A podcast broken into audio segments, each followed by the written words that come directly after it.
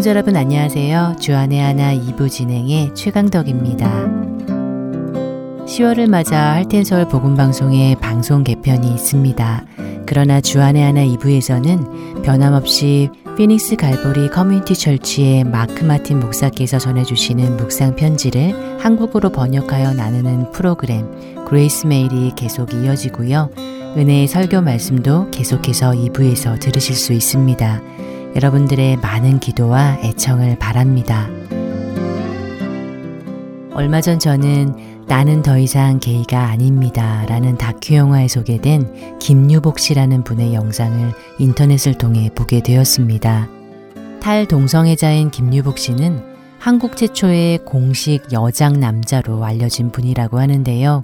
동성애자로 한평생 살다가 무질서한 동성애 생활로 만신창이가 된 김유복 씨.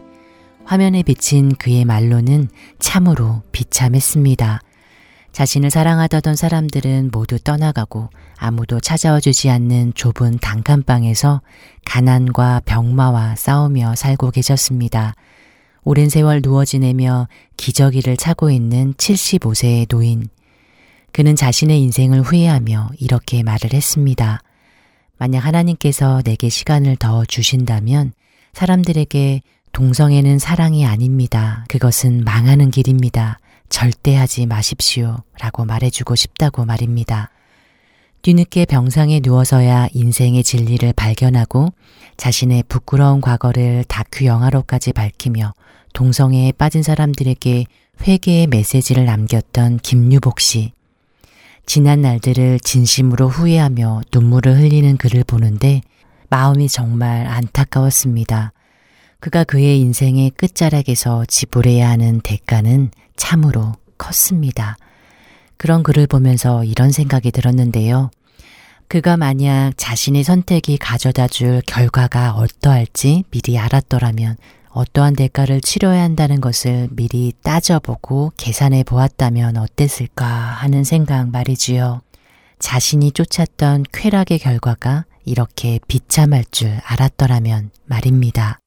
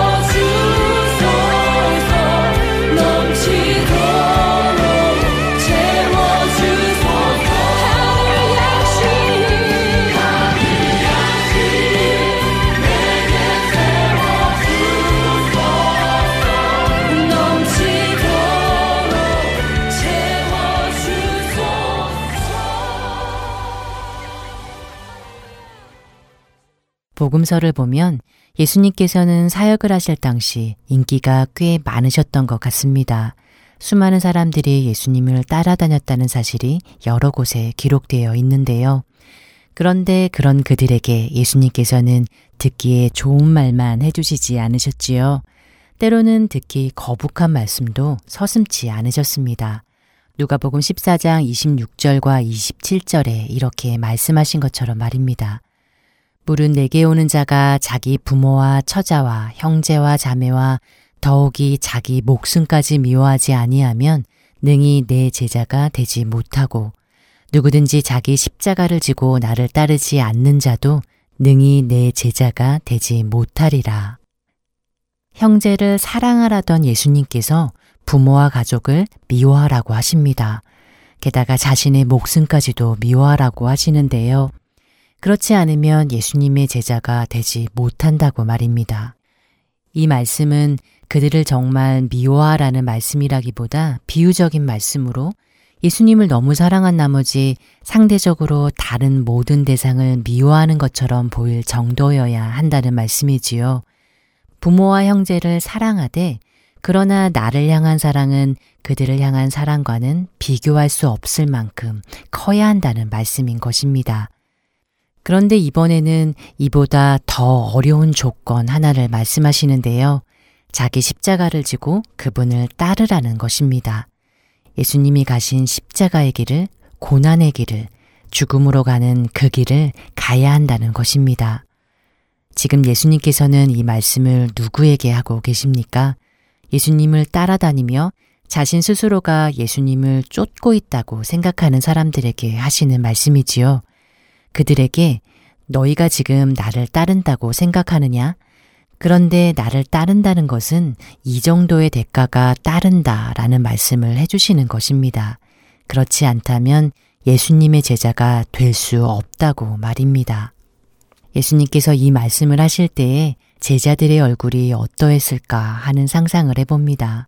아마도 예수님의 이 말씀을 듣는다면 이 사람들 모두 다 떠나가고 말 텐데 라며 안절부절하지는 않았을까 하는 생각이 들기도 하는데요. 왜 예수님께서는 이렇게 심한 표현까지 서슴지 않으셨을까요? 사람들이 예수님을 더 잘 따를 수 있게 용기가 되는 긍정적인 말씀이 아니라 오히려 이렇게 낙담이 되는 말씀을 하시는 것일까요? 그런데 이어지는 28절 이하에 예수님께서는 그 이유를 이렇게 말씀해 주십니다. 누가복음 14장 28절에서 32절입니다. 너희 중에 누가 망대를 세우고자 할진데 자기 가진 것이 준공하기까지에 족할는지 먼저 앉아 그 비용을 계산하지 아니하겠느냐. 그렇게 아니하여 그 기초만 쌓고 능히 이루지 못하면 보는 자가 다 비웃어 이르되 이 사람이 공사를 시작하고 능히 이루지 못하였다 하리라. 또 어떤 임금이 다른 임금과 싸우러 갈 때에 먼저 앉아 1만 명으로서 저 2만 명을 거느리고 오는 자를 대적할 수 있을까 헤아리지 아니하겠느냐. 만일 못할 터이면 그가 아직 멀리 있을 때에 사신을 보내어 화친을 청할지니라. 예수님을 따른다는 결정은 그렇게 기분에 휩쓸려 쉽게 내리는 결정이 아니라는 말씀입니다. 망대 하나를 세우고자 할 때에도 비용 계산을 끝낸 후에 시작을 하지 않겠냐는 것이지요. 더욱이 전쟁이란 죽고 사는 문제입니다. 만일 이길 자신이 없다면 승산이 없는 싸움을 뭐하러 하겠냐는 것입니다. 목숨이 달린 이 중대한 결정을 나의 전력과 상대의 전력을 따져보지도 않고서 무턱대고 전쟁을 시작하는 사람이 없는 거와 마찬가지로 예수님을 쫓기로 결정하는 문제도 이와 같다는 말씀입니다. 그래서 예수님을 따른다는 것은 무엇이고 예수님을 따르는 것에 대한 대가는 무엇인지 예수님을 따랐을 때 내가 얻게 될 것, 그리고 잃게 될 것과 버려야 할 것을 하나하나 다 계산하고 따져보라는 것입니다. 그래서 내가 놓아야 할 것보다 얻게 될 것이 더 큰지 가치 있는지 따져보고 결정하라는 말씀입니다. 여러분은 그 계산을 끝내셨습니까? 그 계산을 끝마치고 확신을 가지고 예수님을 따르고 계시는지요?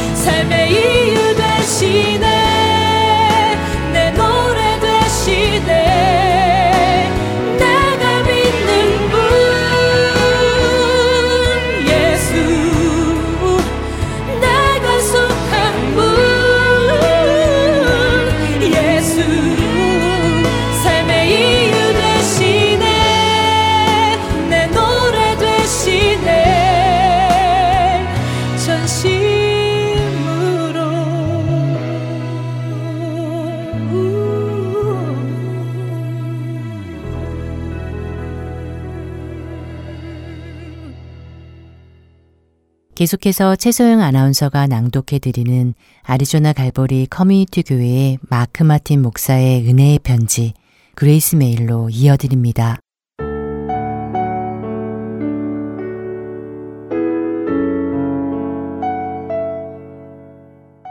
내 평생에 너를 능히 대적할 자가 없으리니 내가 모세와 함께 있었던 것 같이 너와 함께 있을 것임이니라. 내가 너를 떠나지 아니하며 버리지 아니하리니. 여우수와 1장 5절 말씀입니다. 하나님께서는 선지자 학계를 통해 유다의 지도자들과 백성들을 향해 하나님께서 함께 하실 것을 말씀하셨습니다. 학계서 2장 4절의 말씀입니다. 그러나 여호와가 이르노라 수룹바베라 스스로 굳세게 할지어다.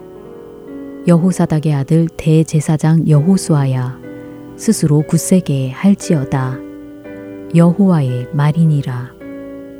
이 땅 모든 백성아 스스로 굳세게 하여 일할지어다. 내가 너희와 함께 하노라. 망군의 여호와의 말이니라. 예수님께서도 우리와 함께 하시며 평안을 주실 것을 약속하셨습니다. 내가 너희에게 분부한 모든 것을 가르쳐 지키게 하라. 볼지어다. 내가 세상 끝날까지 너희와 항상 함께 있으리라 하시니라. 성교사 데이빗 리빙스턴은 아프리카에서 16년 동안 힘든 성교 생활을 하다가 고향인 스코틀랜드로 돌아왔습니다. 그가 돌아왔을 때 그의 건강은 아주 약했고 많이 아픈 상태였습니다. 그는 27번의 고열을 겪었고 한쪽 팔은 사자에게 물려 사용할 수 없는 상태였지요. 그런 그에게 Glasgow University에 다니는 젊은 대학생들을 상대로 메시지를 전할 기회가 생겼습니다. 그때 그는 그들을 향해 이런 말을 했습니다. 힘들고 외로운 지난 시간을 지나는 동안 저를 지탱해 준 것이 무엇인지 아십니까? 그것은 바로 예수 그리스도께서 말씀해 주신 내가 세상 끝날까지 너와 항상 함께 있으리라 하는 약속이었습니다. 리빙스턴에게 주신 이 약속은 여러분과 저에게도 주신 약속입니다. 주님께서 여러분과 항상 함께 계십니다. 이 약속을 기억하시기 바랍니다.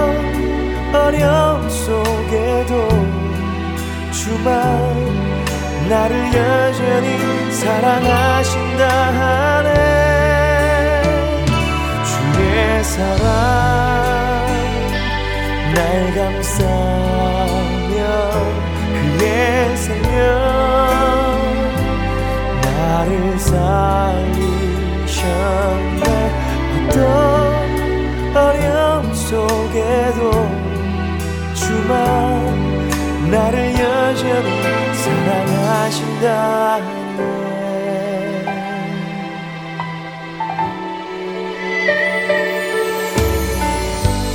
주님만을 찬양하며 경배하니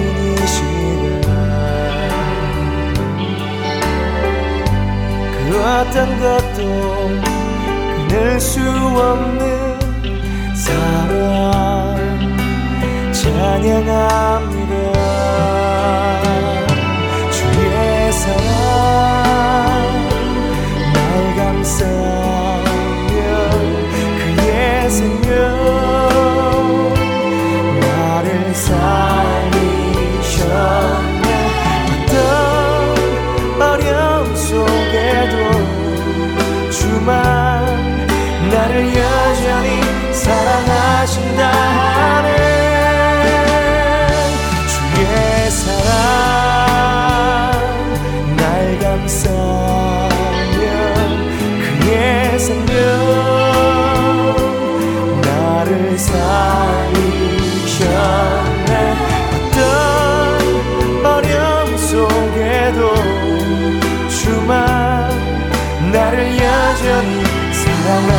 die.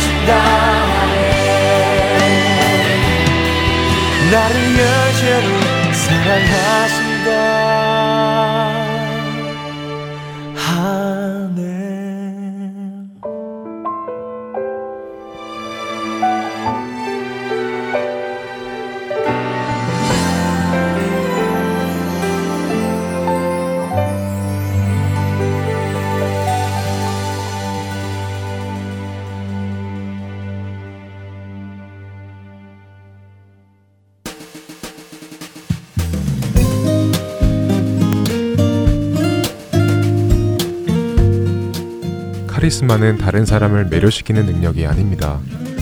카리스마는 성령께서 주시는 은사입니다.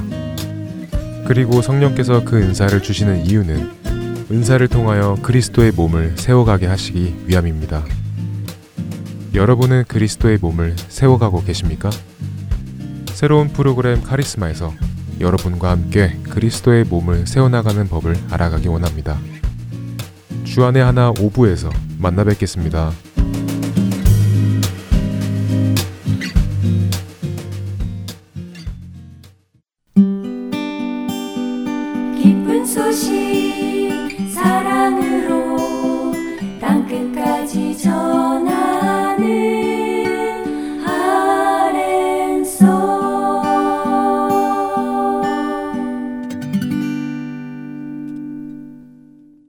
설교 말씀 함께 하시겠습니다. 캐나다 밴쿠버 그레이스 한인교회 박신일 목사께서 세상을 이기는 믿음이라는 제목의 말씀 전해 주십니다.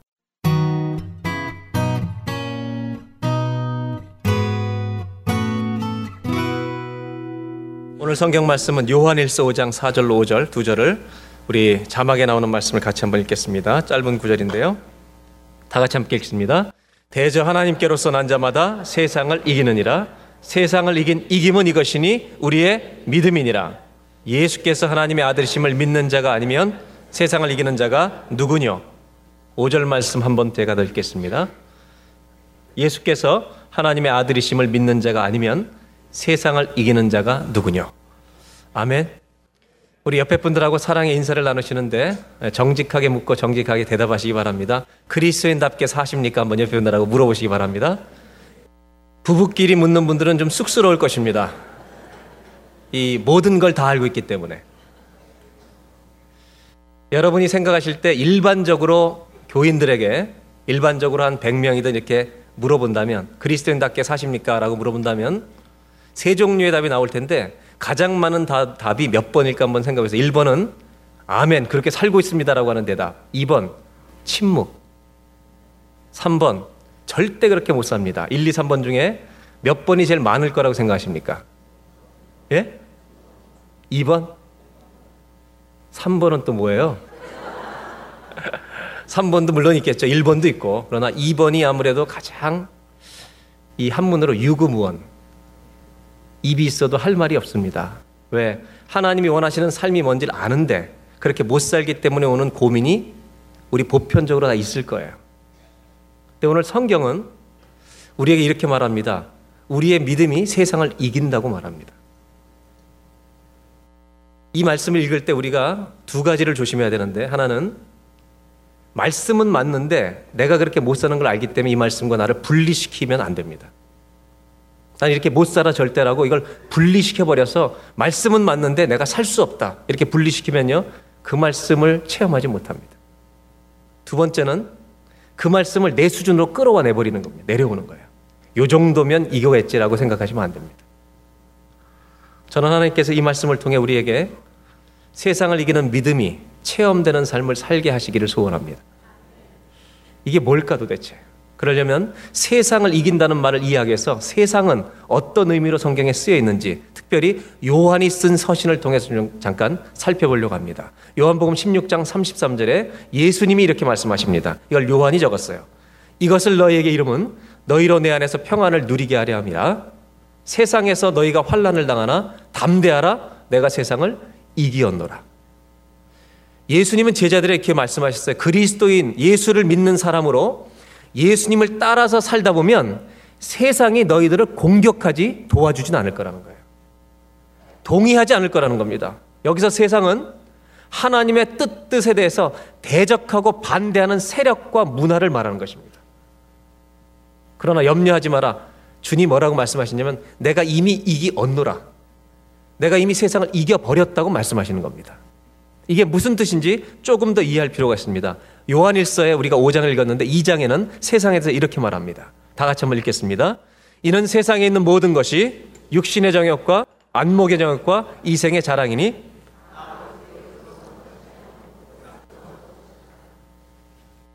세상에 있는 세 가지를 말하는데 요약해서 육신의 정욕, 안목의 정욕, 이생의 자랑입니다. 그러니까 세상이라고 하는 것은 우리들에게 욕심을 따라 살게끔 만들어서 죄를 짓게 만들고 하나님이 원하시는 것을 불순종하게 만드는 우리에게 영향을 주는 것이 세상이라는 것입니다. 그래 여러분 잘 아시는 대로 이 세 가지 육신의 정욕, 안목의 정욕, 이생의 자랑과 연관을 가장 많이 시키는 성경 구절 중에 하나가 뭐냐면 선악과입니다. 아담이 선악과에 대한 유혹을 하와가 받을 때 선악과를 본즉 첫째 먹음직도 하고 육신의 정욕 두 번째 보암직도 하고 안목의 정욕 세 번째 지혜롭게 할 만큼 탐스럽기도 하대요. 하나님처럼 될 것 같다는 거예요. 그래서 어떻게 그걸 먹어버립니다. 요한 1서에서 말하는 2장에 얘기하는 세상은 우리에게 죄 짓게 하는 것입니다. 여러분, 죄를 짓는 거로 문제가 끝나는 게 아니라 요한 1서가 말하는 것은 뭐냐면 창세기랑 연결시켜서 본다면 우리가 하나님의 말씀을 어기고 죄를 지어서 그것을 먹는 순간 우리에게 임한 것이 뭐냐? 심판과 죽음과 형벌이라는 것입니다.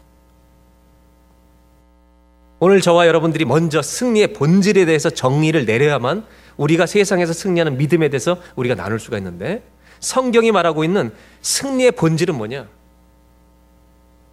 여러분 우리 모두가 하나님 명령과 말씀에 불순종한 죄인이기 때문에 하나님의 심판과 형벌 아래 있는 상태에 돼 있었는데 이것에서 우리를 건져내시기 위해서 우리를 구원하시기 위해서 세상에 주는 죄와 그 죄에 따른 결과의 권세로부터 우리를 완전히 해방시키기 위해서 우리에게 보내주신 분이 예수 그리스도라는 것이죠. 그래서 그 예수 그리스도가 우리에게 근본적인 승리를 주셨는데 그걸 어떻게 창세기 3장에 선악과 다음에 표현하고 있느냐 이렇게 말하고 있습니다. 여러분 창세기 이미 예수 그리스도가 소개되고 있습니다. 15절 이 뱀이 유혹을 했잖아요. 이 사단을 상대하는 뱀에게 이렇게 말합니다. 하나님께서 말씀하시죠. 15절 다 같이 읽겠습니다. 내가 너로 여자와 원수가 되게 하고 너희 후손도 여자의 후손과 원수가 되게 하리니 여자의 후손은 네 머리를 상하게 할 것이요 너는 그의 발꿈치를 상해 할 것이니라. 그러니까 사단이 사람들로 하여금 하나님을 안 믿게 하는 것이 자기들이 성공했다고 생각하는데 발꿈치를 상하게 한 정도라 이거예요. 그들이 하나님의 심판의 권세에 들어가 있는 건 맞지만 내가 사랑하는 사람들 내버려 두지 않고 여인의 후손이 네 머리를 사단의 머리를 깨부술 것이라는 거예요. 과격한 표현에서 죄송합니다. 머리를 상하게 한다는 말이요. 깨 부숴 버린다는 거예요. 그럼 여인의 후손은 누구를 얘기하는 거예요? 오실 예수님이 사단이 이루어놓은 놓은 모든 사람들을 죄와 심판과 형벌에 들어가게 만드는 것에서 끄집어내는 역할을 승리를 예수님이 주실 거라는 약속을 창세기 하신 거예요. 그리고 약속대로 예수님을 오셔서 십자가에 우리를 위해서 죽으시고 부활하심으로 그 예수를 믿는 자마다 믿는 자마다 죄와 사망과 심판의 모든 하나님의 형벌로부터 벗어나고 자유케 되는 승리를 얻은 줄로 믿습니다. 이것이 근본적인 승리라는 거예요. 그러니까 성경이 오늘 말하는 승리의 본질은 세상이 우리에게 끼친 영향력, 죄를 짓게 하는 영향력, 그 죄 때문에 오는 사망과 하나님과 분리되고 영원한 심판받는 이 영원한 형벌의 영향력에서 예수를 믿으면 벗어난 줄로 믿습니다. 이것이 승리죠. 이, 이 승리가 저와 여러분들에게 있죠. 이건 이미 우리에게 주어진 것입니다. 예수를 믿을 때 온 것이죠. 오늘 성경이 말하는 승리의 본질이에요. 요한일서가 말하려고 하는 것은. 세상이 우리를 못 이겨요. 왜? 세상이 우리를 죄짓게 했지만 예수께서 우리를 거기서 건져내셨다는 것이죠. 이걸 선포하는 거예요. 예수님이 하나님의 아드심을 믿는 자가 아니면 이 세상의 권세를 이길 자가 누구냐 이거예요. 너희는 세상에 다 노란할 사람들이야 이거예요. 그런데 예수를 믿는다는 것은 이미 그 세상의 권세를 이기신 예수님으로 말미암아 하나님의 자녀로 옮겨져서 그리스도 예수 안에 있는 자에게 결코 정죄함이 없나니 죄의 심판과 권세 즉 저주는 끝난 줄로 믿습니다. 하나님의 심판 우리에 끝나버린 거예요. 왜? 예수님이 다 받으셨기 때문에. 그래서 우리는 예수의 보혈로 덮여 있는 사람들이 하나님의 자녀인 줄로 믿습니다. 이게 중요한 거죠. 그래서 성경은 대저 하나님께로서 난 자마다 여기서 난 자마다가 everyone이에요. some of Christian이 아니라 몇 명이 아니라 예수 믿는 모든 사람들은 한 사람도 빠짐없이. 여러분 우리는 하나님의 심판과 저주에서 벗어난 줄로 믿습니다. 이것이 승리의 본질이라는 거예요. 그렇다면 이게 성 승리의 본질이라면 이것이 우리가 믿는 믿음이라면 오늘 성경이 말하는 건 뭐냐? 이 믿음은 우리를 하나님의 자녀가 되는 권세로만 옮겨는 믿음이 아니라 이 세상을 살아가는데 역사하고 있는 믿음이라는 거예요. 이 믿음이 우리 안에 일하고 있다는 거예요. 오늘 우리는 구원받은 자지만 심판받는 이제 그런 자리는 안 가지만 하나님의 천국에 갈 사람이지만 그 나라에 들어갈 때까지 우리는 여전히 세상에 살고 있습니다. 죄와 유혹이 존재합니다. 이 승리를 가진 그리스도인들이 이 땅에서 어떻게 사는 게 세상을 이기는 거냐? 오늘 성경을 적용한다면 우리 승리의 본질은 두 가지로 정리할 수 있어요. 하나는 우리는 더 이상 하나님의 심판과 정죄의 권세 아래서 이제 있지 않아요. 예수님께서 값을 치러 주셨기 때문에 보혈로 우리를 덮어 주셨기 때문에 우리는 이 죄의 심판의 모든 저주에서 끝나서 하나님의 자녀의 권세로 옮겨진 줄 믿습니다. 그렇다면 두 번째는 뭐냐? 이 믿음이 우리 안에 살아 있다면, 오늘 역사하고 있다면, 제 이 세상을 이긴다는 말은 사는 삶 속에서도 여러분 사는 삶 속에서 믿음이 역사해서 죄와 싸우는 일이 일어나고 있다는 거예요. 그런데 여러분 이것이 우리가 이 죄와 싸워서 이기는 것이 승리라고 성경은 말하고 있는 거예요. 맞습니까? 죄와 싸워서 이기는 게 승리예요. 근데 우리가 왜 침묵해요? 왜 이 말을 자신 있게 못해요? 안 되고 있다고 생각하기 때문이에요. 이게 여러분 사단의 전략입니다. 참 기가 막힌 전략이죠. 사단의 여러분 미션이 있어요. 사명. 그게 뭐냐? 이 세상의 사람들이 하나님을 안 믿도록 하는 게 가장 중요한 사명입니다. 맞습니까? 두 번째 사명. 사단은 그리스도인들에게 사명이 있어요. 저와 여러분들에게 사단의 미션이 있어요. 이건 뭐냐면 우리가 예수를 믿었는데 그리스도인답게 못 살게 만드는 거예요. 잘 들어보세요. 사단은 우리에게 이런 생각을 줘요. 야, 네가 죄를 이길 수 있니? 죄 짓는 거 너무 고민하지 마. 다 그렇게 적당히 사는 거야. 그 패배감이 우리 안에 들어오게 합니다. 선악과 얘기로 돌아갑니다. 선악과를 먹지 말라고 했는데 선악과를 따먹었어요. 승리에 실패해요. 대답을 확실하게 하시자고요. 승리에요, 실패해요? 실패해요. 우리가 이 땅을 사는 동안 지난주에 한 가지의 죄도 안 짓고 다 이긴 분 손 들어 보세요. 머릿속에 죄 하나 진 적 없다. 손 들어 보시라니까요. 아무도 없어요. 만약 손 들면 천국으로 그냥 보내드릴게요. 여기서 사실 분이 아니에요. 그분은. 잘 들어보세요. 우리가 그런 연약함 때문에 사단은 우리에게 뭘 주느냐? 너는 그런 사람이라고 얘기하는 거예요. 그래서 선악 과를 따먹으면 용기가 생겨요. 다른 것도 따먹게. 죄가 죄를 낳게 만들어요. 제 질문을 잘 대답하세요. 십자가의 승리는 완전하게 산 사람을 위해서 주신 것입니까? 실패한 사람을 위해서 주신 것입니까? 할렐루야.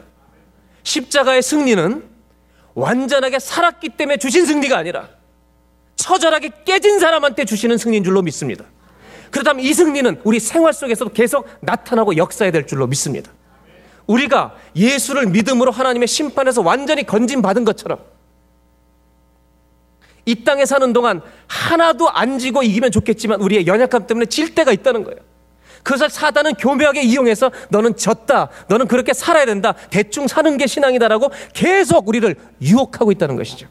그래서 우리 많은 성도들이 침묵하면서 겸손한 것 같지만 속으로는 영적으로 실패자처럼 사는 것이 당연하게끔 느끼게 한다는 것이에요. 세상을 이긴다는 게 정말 완벽한 것일까요? 여러분 심판에서 건진받는 것은 이미 이루어진 거예요. 우리가 받은 승리예요.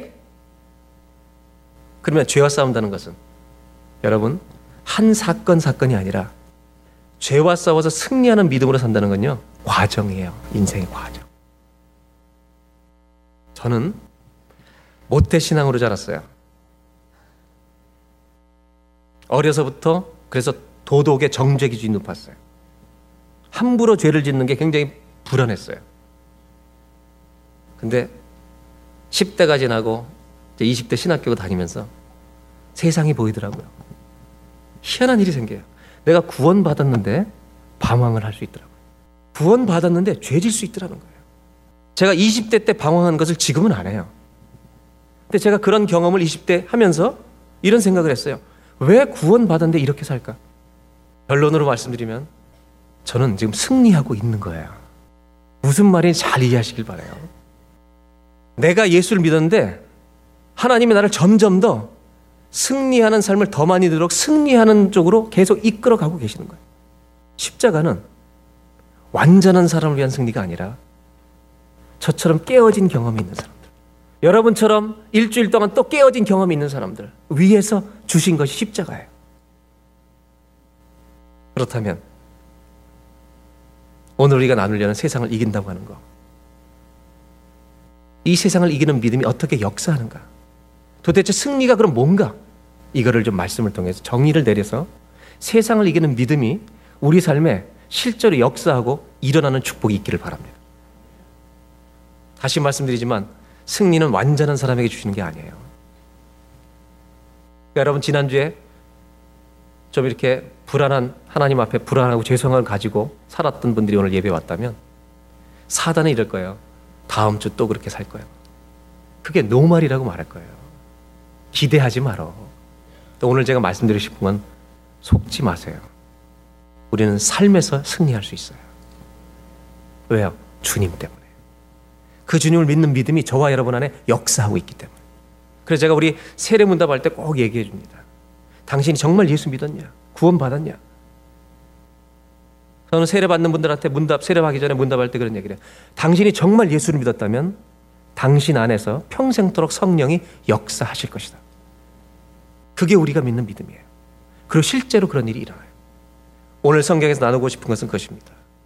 한 주 동안에 우리가 넘어진 사람이 있다 할지라도 넘어진 자리 가만히 실패한 자리에 가만히 있지 말라는 거예요. 패배자처럼 승리하는 삶으로 우리가 나올 수 있는데 어둠 가운데 건져 주신 게 승리인데.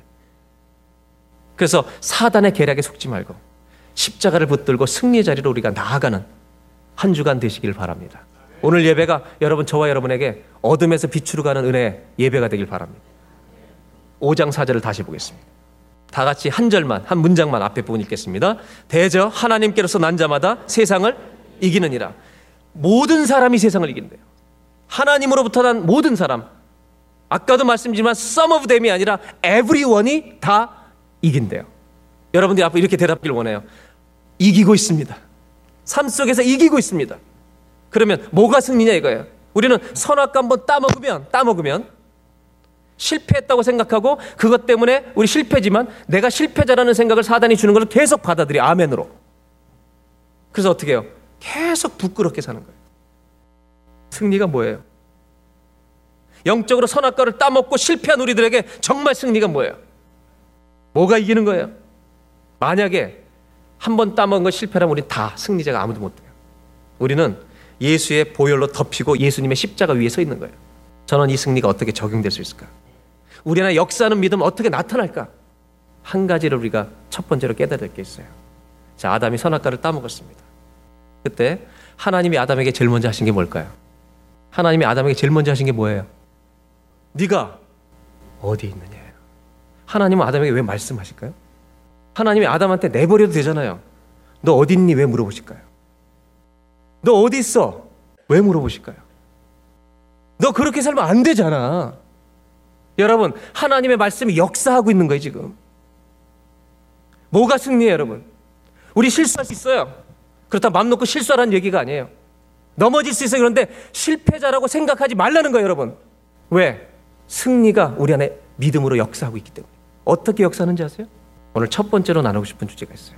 승리가 뭐냐? 과정이라 그랬잖아요. 한번 따라 하실까요? 승리는 깨닫는 것이다. 뭘 깨닫는 거예요? 승리는 어디서 시작되냐 이거예요. 내가 나무 아래 피해 숨어 있을 때 그걸 뭐라 그래요? 어둠이라고 얘기할 수 있잖아요. 죄 짓고. 하나님 원치 않는 일한 거예요. 숨어 있는 거예요. 그런데 믿음이 어떻게 역사하는지 아세요? 내 안에 있는 믿음이 역사해요. 하나님이 계속 물어보시는 거예요, 우리한테. 너 어디 있어, 지금? 뭐 하고 있어? 승리라고 하는 것은요, 내가 어둠에 있다는 것을 깨닫는 데부터 시작되는 줄로 믿습니다, 여러분. 내가 깨닫는 것이 승리의 여러분 전주곡이에요. 사인이에요, 이미. 승리는 나에게서 시작되지 않아요. 주의 주님으로부터 시작되는 거예요. 오늘 한 주간 동안 넘어진 분들이 있다면 그 문제 때문에 우리가 고민하고 있다면 오늘 주님이 우리에게 말씀을 시작하시길 바랍니다. 승리는 어디서 시작되냐? 내가 어둠 가운데 있다는 것을 깨닫는 데서 시작되는 거예요. 내가 어디 있는지를 발견하는 거, 어둠 가운데 내가 있구나라는 것을 여러분 깨닫는 것이 승리의 시작이에요. 왜? 깨달아야 빛으로 나올 수 있기 때문에. 언제 이게 일어나느냐? 하나님이 말씀하실 때만 일어나는 거예요. 여러분, 말씀이 내 영을 살릴 줄로 믿습니다. 말씀이 들릴 때 내가 살아나는 거예요. 빛으로 나올 수가 있는 거예요. 그리스도인에게는 기뻐해야 될 괴로움이 있어요. 그게 뭐냐면 하나님이 내 죄에 대해서 말씀해 주실 때 내 안에 갈등이 생겨요. 괴로움이 와요. 이 고통은요, 우리가 승리의 사인이기 때문에 기뻐해야 될 고통이에요. 오늘 예배 때 하나님이 너 어디 있느냐 물어보시는 질문이 저와 여러분들에게 소망으로 안내하는 말씀이 되기를 바랍니다. 승리의 시작은 주님으로부터 와요. 말씀이 소망이에요. 그런데 여러분, 안타까운 것은 현대 교회 많은 성도들이 하나님의 말씀에 잠자고 있다는 것이에요. 엄청나게 크게 외치시는 주님의 음성에 꼼짝하지 않아요. 그리고 세상의 소리에 춤을 추고 있어요. 하나님은 오늘 이 예배에 있는 저와 여러분들에게 우리에게 말씀하고 계세요. 내 기뻐하는 아들아 딸아 이렇게 말씀하실 때도 있지만 너는 지금 어디 있느냐? 너는 지금 뭐 하고 있느냐? 왜 어둠 아래 있느냐? 여러분 내 안에 스스로 저와 여러분들이 생각할 때 이것은 주님이 원하시지 않는 것인데도 행하고 있다는 것을 내가 알고 있는 부담되는 것이 있다면 오늘 주의 말씀 때문에 그것이 빛으로 드러나기를 바랍니다. 세상의 정욕, 돈에 눈이 어두워 하나님이 원하시지 않는 그런 거짓으로 잘못된 방법으로 돈을 벌었다면 마땅히 갈등해야죠. 마땅히 괴로워야죠. 마땅히 내 심령이 아파야죠. 믿음이 역사하고 있기 때문에. 신앙인으로서 하지 말아야 될 것을 했다면 아픈 게 정상이에요. 괴로운 것이 정상이에요. 이것이 승리의 시작이에요. 저는 오늘 이 예배가 저와 여러분들의 승리의 전주곡이 시작되길 바랍니다. 아프다면 승리가 오고 있는 거예요. 저는 오늘 이 말씀이 우리를 절망시키는 말씀이 아니라 저와 여러분들에게 넘어졌던 우리들에게 소망의 말씀이 되기를 바랍니다. 나도 이렇게 살고 싶진 않았는데 다 그렇게 살기 때문에 나도 이렇게 살 수밖에 없다고 포기하는 사람들에게 하나님이 너 지금 뭐 하고 있느냐 이 말씀이 들리는 사람 하나님이 나에게 말씀하신다고 깨달아지는 사람 그 사람은요 오늘 그 말씀이 빛이 될 줄로 믿습니다. 두 번째로 5장 4절 다시 보겠습니다. 뒷부분을 다 같이 한번 읽겠습니다. 세상을 이긴 이김은 이것이니 우리의 믿음이니라. 하나님의 승리는요, 세상을 이기는 승리는 완전한 승리가 아니에요. 그것이 완전의 승리가 아니라 하나님은 그 거룩을 원하시지만 우리가 깨닫는 죄를 깨닫는 자리부터 승리는 시작됐어요. 그런데 오늘 이 구절에 보면 두 번째 세상을 이긴 이김은 이것이니 우리의 믿음이래요. 우리의 믿음이 세상을 이긴대요. 어떤 믿음이냐? 내가 예수님을 구주로 믿을 때 하나님의 자녀가 되는 권세를 주신 믿음이에요. 이것이 요한일서 5장 5절에 이어져 나오는 거예요. 예수님이 하나님의 아드심을 믿는 자를 얘기하는 거예요. 하나님의 자녀로 옮겨진 거예요. 그렇다면 여러분, 우리는 말씀을 따라 이 믿음을 가지게 된 거예요. 세상을 이기는 방법은요, 딱 하나예요. 말씀을 따라 사는 게 승리예요. 말씀을 따라. 근데 그렇게 못 살 때가 있잖아요. 그렇다고 실패라고 생각하지 말라는 거예요.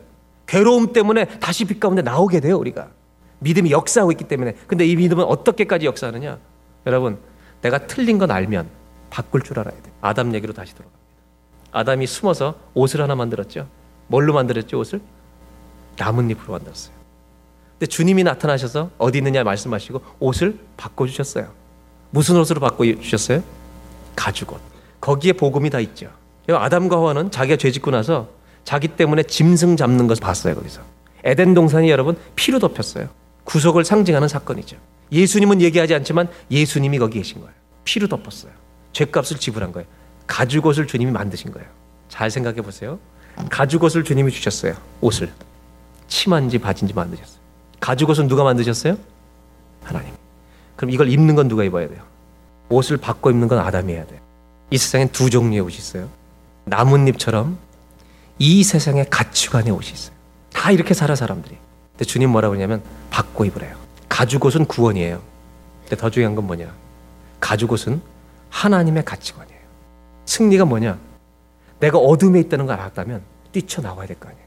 깨달음에서 시작되지만 승리는 어디서 체험되느냐? 여러분 내가 바뀔 때 체험되는 거예요. 한번 따라 하실까요? 승리는 내가 나를 고치는 것이다. 한번 더 따라 하시죠. 승리는 변화입니다. 두 번째로 나누고 싶은 주제가 뭐냐? 승리는 내가 내 인생을 이 자리에서 어둠 가운데 있다는 걸 깨달았다면 승리의 시작이 일어났다면 거기서 옮겨가는 것이 승리예요. 머물러 있는 게 아니라는 거예요. 나를 바꾸는 것이 승리예요. 가죽 옷을 입어야 돼요. 내가 결정을 내려야 돼요. 승리는 나를 고치는 거예요. 작은 변화가 일어나는 거예요. 믿음을 따라 결정하는 거에 바꿔가는 거예요. 근데 왜 많은 사람들이 변하는 게 어렵냐? 변하면 내가 아프거든요. 그래 남한테 변하라는 거예요. 변화에는 고통이 따라와요. 이 세상이 혼돈을 줘요 우리한테. 여러분 60년대 70년대 동성연애라는 말 들어보셨어요? 60년대 70년대 동성연애라는 말 들어보셨냐고요? 만약 그 시대 동성연애라는 말 나오면 전부 다 이상하게 봤을 거예요.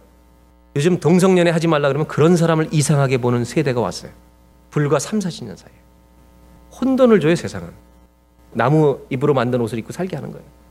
이걸 안 가리우면 승리를 체험하지 못해요. 한국에 가면 재밌는 한국의 드라마들이 사람들이 보면 전 드라마 굉장히 안 보는 편이고 싫어하는데 정상적인 드라마 별로 없어요. 다 불륜이야. 결혼한 남자, 결혼한 여자들이 애인들이 있어요. 세상이 이렇게 살도록 부추겨요. 그래서 사람들로 하여금 죄가 죄로 안 느끼게 만들어요. 교회 다니면서 그 문화에 옷을 입는 사람도 있을 수 있어요. 돈을 벌어야 되는 우리들에게 돈이 우상이 돼가지고 비정상적인 방법으로 돈을 버는 게 자연스러워져요.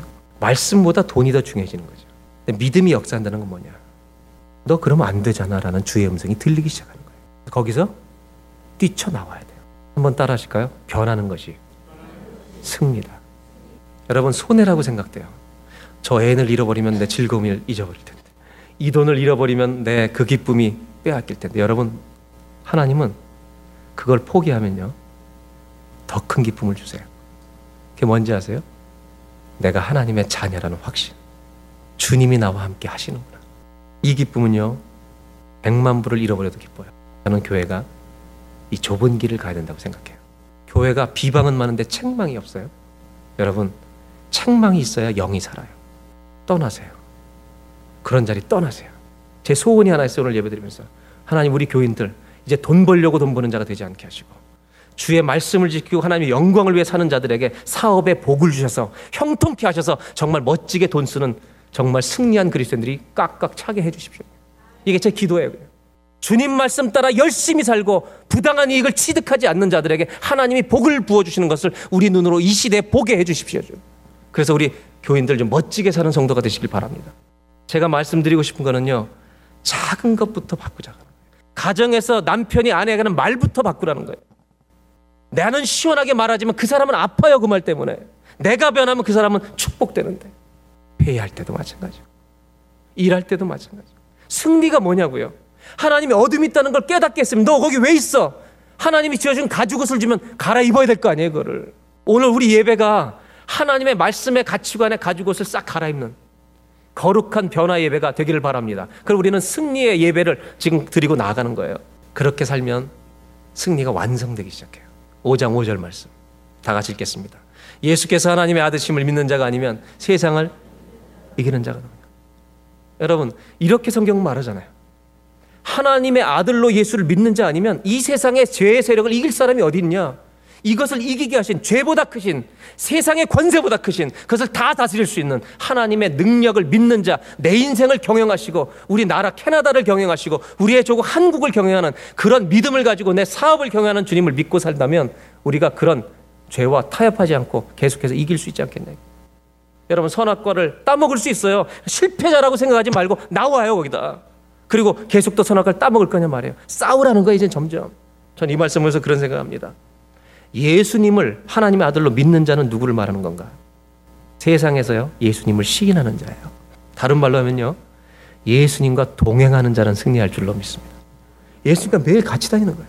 잘 대답해 보세요. 제가 여러분들이 예수님과 매일 하루를 살면 매일 예수님과 동행해요, 내가. 주님 이거 맞습니까? 이렇게 살면 내 옆에 있는 사람들이 나를 통해 누구를 보겠습니까? 맞죠? 누구를 봐요? 내 안에 계신 예수님을 볼 줄로 믿습니다. 여러분 승리는 언제 완성되는지 아세요? 한번 따라 하실까요? 승리는 내 삶을 통해 예수님이 드러나는 것이다. 이게 마지막으로 나누고 싶은 주제예요. 세 번째로 승리는 내가 예수님과 동행하고 살면 예수님이 내 안에 드러나시는 거예요. 주변 사람들이 얼마나 나 때문에 행복해지겠어요. 제 인생의 여정을 보니까 많이 넘어져 왔어요. 근데 좀, 조금씩 덜 넘어져 가요. 20대 때 아내한테 그냥 코나에 몰아놓고 그냥 눈만 째려봐도 울고 그러던 아내가 요즘은 내가 밀리잖아. 변해야죠. 근데 변하는 것 정도가 아니라 주님과 동행하면 나를 통해 주님을 본다면 얼마나 좋겠어요. 영어로 오늘 그 마지막 결론 Victory is fulfilled. 승리는 성취됩니다. When Christ is reflected through my life. 그리스도가 내 인생을 통해서 드러나게 될 때. 저는 신앙인으로서 제일 큰 기쁨이 뭐냐? 목회자를 떠나서 한 신앙인으로 저 때문에 저 때문에 변한 사람이 있으면 최고의 기쁨이. 저 때문에 변한 사람. 그럴 수 있잖아요. 나 때문에 저 때문에 내 옆에 사람이 죄질 수 있어요. 그죠? 나 때문에 옆에 사람이 죄질 수 있어요. 나 때문에 옆에 사람이 죄에서 나올 수가 있어요. 우리의 선택이에요. 이번 한 주간 동안 저와 여러분의 인생에는 또 선악과가 등장할 것입니다. 사단은 우리에게 실패자라고 계속 부추길 것입니다. 그렇게 사는 거야. 속지 마십시오. 하나님 말씀하십니다. 너 어디에 있냐? 깨달으십시오. 내가 있을 자리가 아니구나. 떠나십시오. 그리고 주님과 동행하십시오. 그때 저와 여러분을 통해 내 주변이 바뀌고 세상이 바뀔 것입니다. 좁은 길을 걷는 성도가 되시기를 주의 이름으로 축원합니다.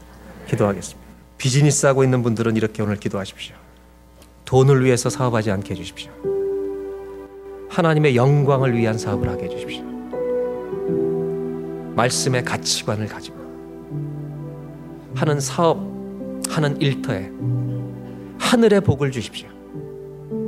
하나님의 기쁨을 부어 주십시오. 오늘 하나님 우리에게 물어보십니다. 우리 모두에게 너희는 지금 어디에 있느냐? 우리 마음속으로도 이건 내가 하면 안 되는 것인데라고 하는 것이 우리 마음의 부담으로 느껴지는 것이 있다면 여러분 실패가 아닙니다. 승리가 시작되고 있는 것입니다. 말씀이 내 영을 살릴 것입니다. 내 인생을 살릴 것입니다. 어둠 가운데서 빛으로 옮겨줄 것입니다. 변화가 승리입니다. 떠나야 될 때서 떠나야 합니다. 버려야 될 것을 버려야 합니다. 취하지 말 것을 취하지 말아야 합니다. 하나님 우리에게 이 길을 걷는 믿음으로 무장되는 은혜를 부어 주시옵소서.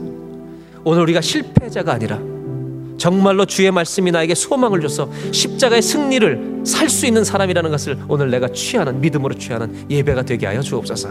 그래서 하나님 시간이 갈수록 더 나아가 나를 통해 다른 사람들이 예수님을 보게 하여 주십시오. 그런 은혜를 한번 내 인생 가운데 누리며 살기를 원합니다. 그런 은혜의 사람이 되기를 소원합니다. 하나님 아버지, 우리가 잘못했을 때, 우리가 넘어졌을 때, 실패자로 놔두지 않으시고, 너 어디 있느냐? 그 음성이 들리는 것이, 깨닫는 것이, 내가 어둠 속에 있음을 발견하는 것이 승리의 시작인 줄로 믿습니다.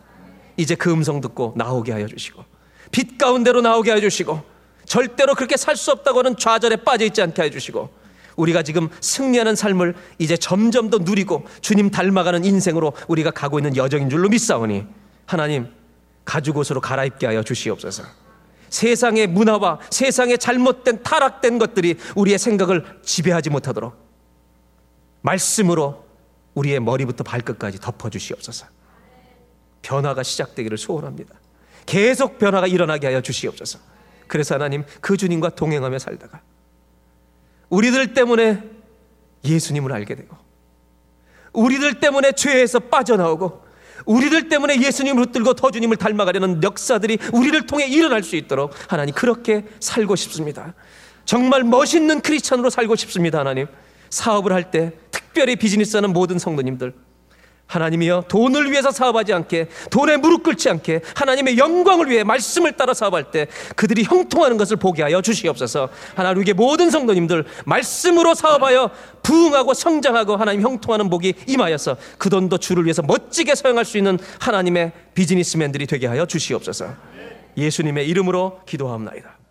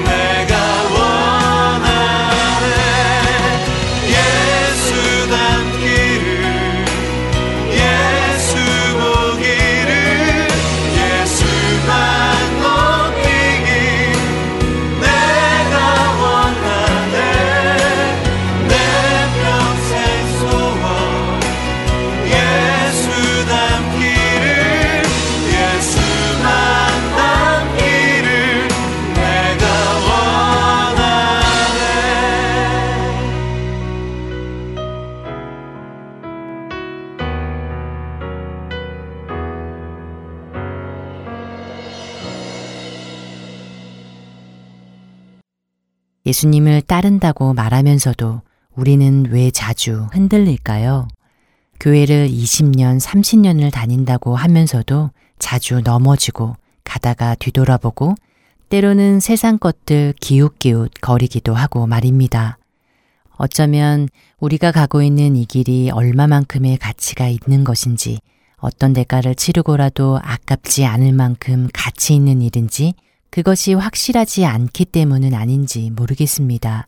그 계산이 확실하게 되지 않았기 때문에 이리저리 흔들리는 것은 아닌지 말입니다. 하지만 예수님은 반드시 대가를 따져보라고 말씀하십니다.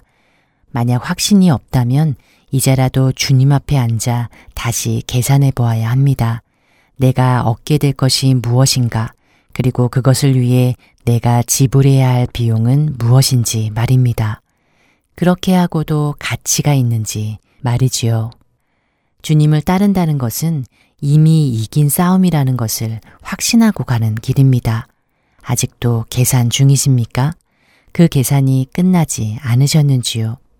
그분이 우리를 부르셨고 우리가 그분을 따라가리라고 결정했다면 이제 더 이상 뒤돌아보지 않고 그분이 끝까지 우리를 승리의 그날까지 인도해 가실 것을 믿고 나아가시기 바랍니다.